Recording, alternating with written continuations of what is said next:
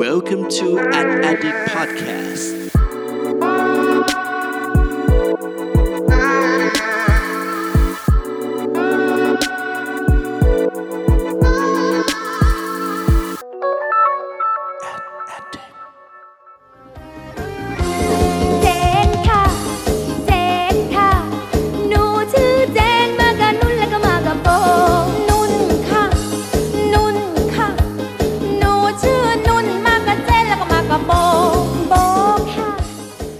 วัสดีครับ ขอต้อนรับเข้าสู่ Addict Podcast ตอนที่ 56 กับผม เพิร์ดพงศ์ปฏิภาสุขยืดครับ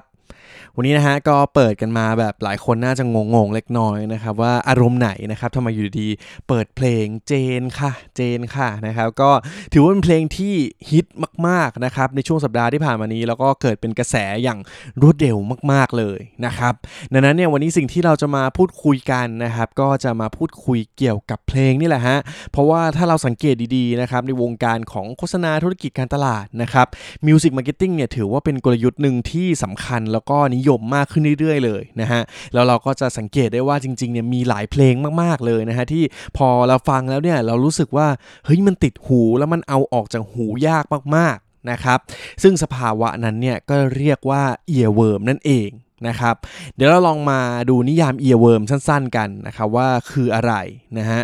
สภาวะ earworm นี้ครับคือสภาวะที่เราเนี่ยเหมือนมีเพลงหรือว่าจังหวะเสียงเนี่ยอยู่ในหัวติดหัวเราตลอดเลยนะครับ แล้วมันก็วนวนวนอยู่อย่างนั้นนะครับ พอเราจะทำอะไรจะพูดอะไรเนี่ย เราก็จะเผลอฮัมหรือว่าเผลอร้องเพลงนั้นออกมานะครับ มันถือว่าเป็นแบบอยู่ในภวังค์ในหัวของเราตลอดเวลานั่นเอง นะครับ ดังนั้นครับสิ่งที่นักการตลาดสิ่งที่นักโฆษณาแน่นอนนะครับ ถ้าสมมุติว่า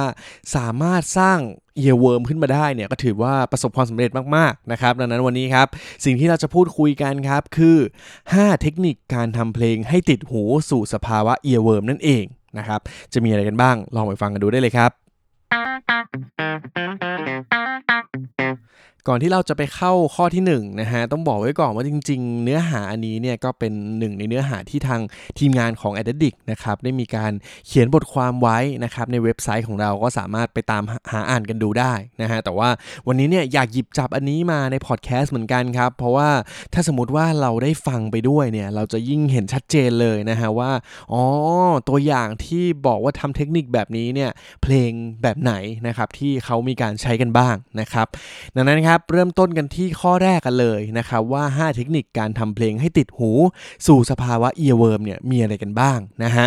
ข้อแรกครับคือการใช้คำง่ายๆ ให้สอดคล้องตามยุคสมัยนั่นเองนะครับ โดยจริงๆ แล้วเนี่ยการที่จะทำให้เพลงใดเพลงหนึ่งมันติดหูคนได้นะครับ การใช้คำนะครับถือว่าเป็นสิ่งที่สำคัญมากๆนะครับ อย่างตัวอย่างเมื่อสักครู่นะฮะตอนเริ่มรายการของเรานะครับ เจนค่ะ เจนค่ะ หนูชื่อเจนมากับนุ่นแล้วก็มากับโบ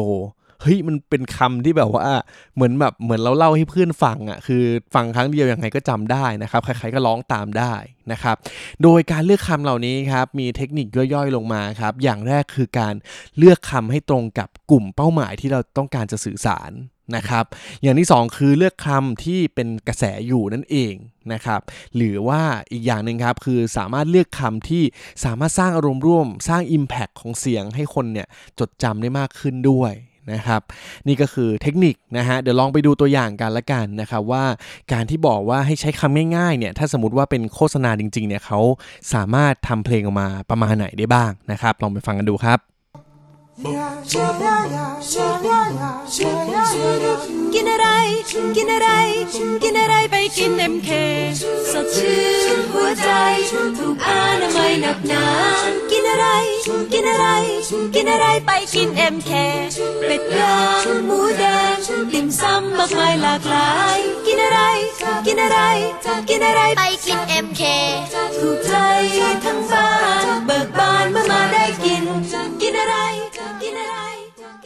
ก็คงได้ฟังกันอย่างชัดเจนแล้วนะฮะว่าจริงๆตัวอย่างเนี่ยก็คือเพลงที่ติดหูเรามาตลอดเลยนะครับ อย่างเพลงของ MK นะครับกินอะไรกินอะไรปัจจุบันนี้เนี่ยถึงแม้ว่าเราถามเพื่อนเพื่อนบางคนก็ยังจะร้องเพลงนี้ให้ฟังอยู่นะครับและนี่ก็คือเทคนิคอย่างแรกนั่นเองครับ กับการใช้คำง่าย ๆ ให้สอดคล้องกับยุคสมัยครับ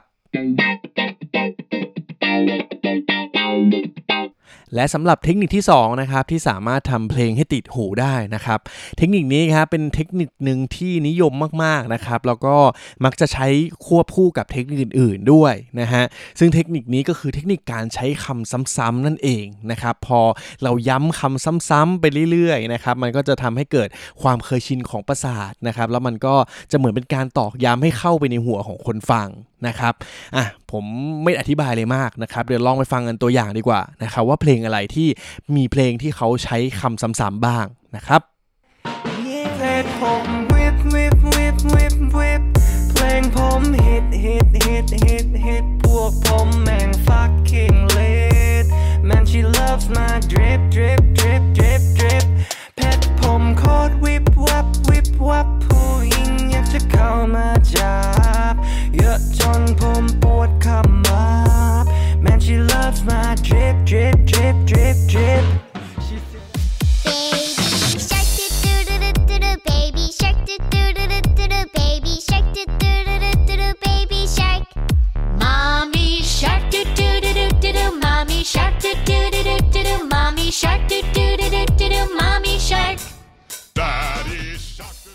อ่าพอได้ฟัง 2 เพลงตัวอย่างนี้ไปแล้วก็คงเห็นภาพชัดเจนมากขึ้นนะครับว่า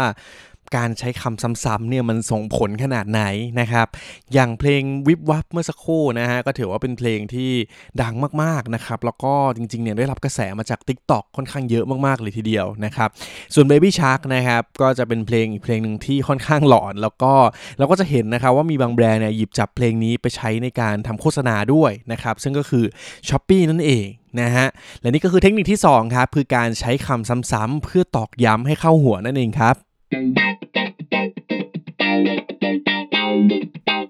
และเทคนิคอย่างที่3นะครับก็คือการใช้เมโลดี้ประกอบเนื้อร้องนะครับเพื่อให้เราฟังแล้วสามารถเข้าถึงได้ง่ายนะครับแล้วก็รู้สึกเพลินไปกับการฟังเพลงนั้นๆ นะครับ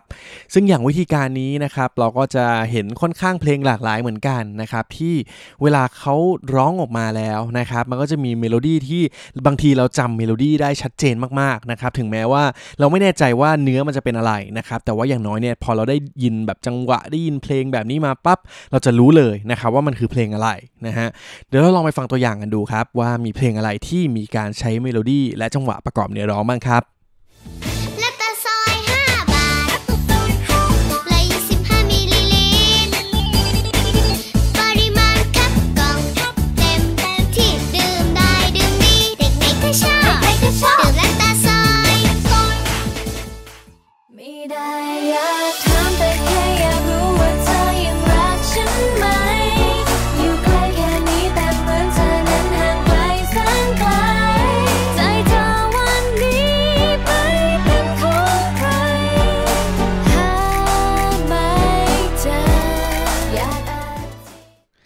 อย่างตัวอย่างทั้งสองเพลงนี้นะครับ ก็คงทำให้ได้ฟังกันแล้วนะฮะว่าจริง ๆ แล้วเนี่ยในการทำให้ตัวเพลงนะครับมามีเมโลดี้พร้อมกับเนื้อร้องอะไรต่างๆเนี่ยก็จะทำให้คนเนี่ยจดจำได้ง่ายมากยิ่งขึ้นด้วยนะครับ และนี่ก็คือเทคนิคที่ 3 นั่นเองครับ คือการใช้เมโลดี้และจังหวะประกอบเนื้อร้องครับ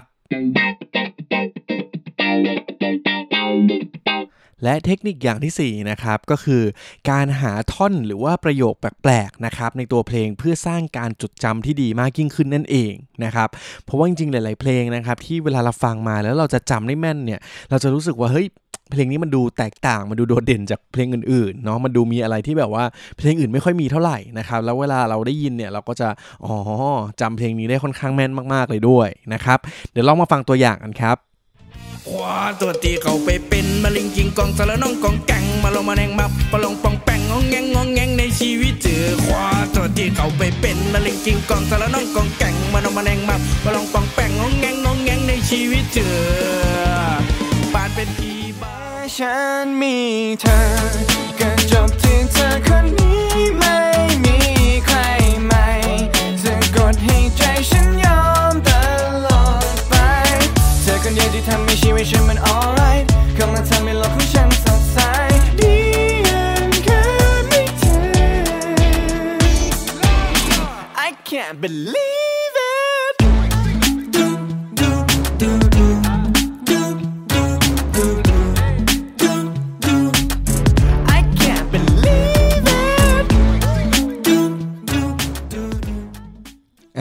จากตัวอย่างเพลงแรกนะครับ ก็คงเห็นนะฮะว่าเฮ้ยมันโดดเด่นแล้วมันก็แปลกจากเพลงอื่นๆ จริง ๆ นะครับ ตัวเนื้อเพลงของ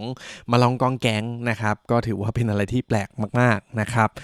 อีกเพลงหนึ่งนะครับก็เป็นเพลงที่ค่อนข้างดังมากๆเลยด้วยนะครับแล้วก็เอาจริงๆเนี่ยหลายคนอาจจะยังไม่รู้นะครับว่าจริงๆเพลงนี้เป็นเพลงโฆษณานะครับของเนสกาแฟนะครับก็คือเพลงดีๆนั่นเองนะฮะที่มีท่อน I can believe it นะฮะที่พอเราฟังแล้วแล้วเนี่ยอ๋อจำได้ชัวร์เลยนะครับแล้วก็จริงๆเนี่ยทางเนสกาแฟก็หยิบจับท่อนนี้เนี่ยมาใช้ในการสร้างสื่อโฆษณาอื่นๆ ต่อด้วยนะครับก็ถือว่าเป็นอีกตัวอย่างหนึ่งที่ค่อนข้างน่าสนใจมากๆเลยทีเดียวนะครับและนี่คือเทคนิคอย่างที่4นะครับในการทำเพลงให้ติดหูนะฮะก็คือการหาท่อนหรือว่าประโยคแปลกๆนะครับเพื่อสร้างการจดจำที่ดียิ่งขึ้นนั่นเองครับ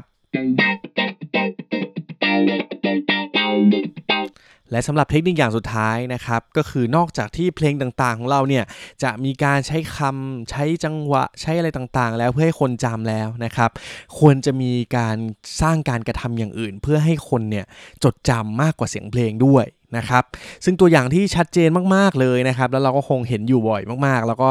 จะเห็นว่าจริง ๆ ตอนนี้เนี่ยคนไทยก็คือแห่มาทำกันมากเลยนะครับก็คือการสร้างการเต้นประกอบเพลงนั่นเองนะครับอย่างตัวอย่างหลาย ๆ เพลงที่วันนี้เราได้ฟังมานะครับก็จะรู้เลยนะฮะว่าเพลงนี้เนี่ยเขามีท่าเต้นยังไงนะครับตัวอย่างเช่นเพลงดีดีๆนะครับเพลงรักติดไซเลนนะครับเพลงวิบวับนะฮะแล้วก็อีกเพลงหนึ่งนะคะที่จริง ๆ ค่อนข้างได้รับความหลอกหลอนเพลงนี้เนี่ยกันไปทั่วทุกมุมโลกนะครับ ซึ่งก็คือเพลงนี้ครับ I have a pen. I have a apple. Uh, apple pen. I have a pen. I have pineapple. Uh, pineapple pen. Apple pen. Pineapple pen. Uh, pen pineapple apple pen. พอได้กลับมาฟังเพลงนี้นะครับ เอาจริงๆต้องบอกเลยว่าหลอกหลอนมากๆนะครับ และคิดว่าหลังจากที่ผมอัดพอดแคสต์ตอนนี้แล้วก็น่าจะมีเพลงนี้ติดหูไปอีกสักพักหนึ่งเลยเหมือนกันนะครับ ก็ถือว่าเป็นอีกหนึ่งเพลงนะครับ PPAP นะครับ Pen Pie Apple Apple Pen ที่จริง ๆ แล้วเนี่ยคำว่า earworm เนี่ยหลายคนก็เริ่มรู้จักมาจากเพลงนี้ด้วยซ้ำนะครับ เพราะถือว่าเป็นเพลงที่สร้างปรากฏการณ์ทั่วโลกเลยทีเดียวนะครับในการที่ทำให้คนเนี่ยติดหูแล้วก็วนอยู่เรื่อยๆนะครับกับเพลงนี้นะครับล่าสุดนี้ครับ อันนี้แทรกเป็นเกร็ดเล็กน้อยนะครับ ว่าจริงๆเนี่ยทาง คนที่ทำเพลง Pen Pie Apple Apple Pen นะครับอย่างศิลปินที่มีชื่อว่าพิกโ t ทาโรเนี่ยฮะเขาได้มีการทำเพลง PPAP เนี่ยในเวอร์ชั่น 2020 ด้วยนะครับ แต่ว่ามีการเปลี่ยนเนื้อเพลงนะครับให้เหมาะสมกับยุคที่เกิดวิกฤตโควิดอย่างนี้นะครับ ก็มีการเปลี่ยนเนื้อครับ จากเดิมที่เป็น Pen Pie Apple Apple Pen นะครับเปลี่ยนใหม่ครับเป็น I have a soap นะครับแล้วก็ I have a hand นะฮะแล้วก็ให้ wash wash wash นะครับก็ลองไปฟังกันดูได้นะครับก็ถือว่าเป็นอะไรที่ค่อนข้างบันเทิงนะฮะแล้วก็มีประโยชน์มากด้วยนะครับและนี่ก็คือเทคนิคที่5นะครับก็คือการสร้างการกระทำอื่น ๆ ประกอบเพลงนะครับเพื่อให้คนเนี่ยจดจำได้มากกว่าเสียงเพลง แต่ว่าเป็นท่าเต้นหรือว่าเป็นอะไรอย่างอื่นนั่นเองครับ และนี่ก็คือ 5 เทคนิคการทำเพลงให้ติดหูสู่สภาวะเอียเวิร์มนะครับซึ่งนักการตลาดนะครับนักโฆษณาเนี่ยก็ลองหยิบจับนะครับ สิ่งเหล่านี้เนี่ยไปปรับใช้ในการสื่อสารด้วยเสียงเพลงด้วยก็ได้ นะครับ โดยที่ผมขอสรุปให้ฟังกันอีกสั้นๆนะครับว่า 5 เทคนิคนี้มีอะไรกันบ้างนะครับ อย่างแรกครับคือการใช้คำง่ายๆนะครับคำที่ไม่ว่าใครเนี่ยก็สามารถพูดได้ร้องได้นะครับให้สอดคล้องตามยุคสมัยนั่นเองนะครับอย่างที่ 2 คือการใช้คำซ้ำๆนะครับซ้ำไปเลยนะฮะเพื่อตอกย้ำให้เข้าหัวคนฟังนะครับและอย่างที่ 3 ก็คือการใช้เมโลดี้และจังหวะประกอบเนื้อร้องนะครับทำให้คนเนี่ยจดจำมากยิ่งขึ้นนะครับด้วยเมโลดี้ด้วยโน้ตต่างๆนะครับ และอย่างทีสี่ 4 ก็คือต้องหาท่อนหรือว่าประโยคแปลกๆนะครับเพื่อสร้างการจดจำที่แตกต่างแล้วก็แปลกใหม่มากยิ่งขึ้นนะฮะและสุดท้ายครับคือการเพิ่มพลังนะครับด้วยการสร้างการกระทำอื่นๆนะครับนอกจากตัวเพลงนะครับโดยอาจจะทำเป็นการเต้นนะครับประกอบเพลงทำให้คนเนี่ยยิ่งจำง่ายมากยิ่งขึ้นเลยด้วยนะครับ และนี่คือทั้งหมดของ a d d i c t Podcast ตอนที่ 56 ในวันนี้นะครับ ก็ถือว่าเป็นอีกหนึ่งเรื่องที่วันนี้เราขอหยิบจับนะครับ บทความที่ทางทีมงาน a d d i c t เขียนเนี่ยมาแบ่งปันกันนะครับ อย่างที่บอกกันไปตอนต้นรายการว่าสามารถลองไปอ่านกันดูได้นะครับ มีในลักษณะของบทความเช่นเดียวกันในเว็บไซต์ของเรานะครับ แล้วก็แน่นอนนะครับ ก็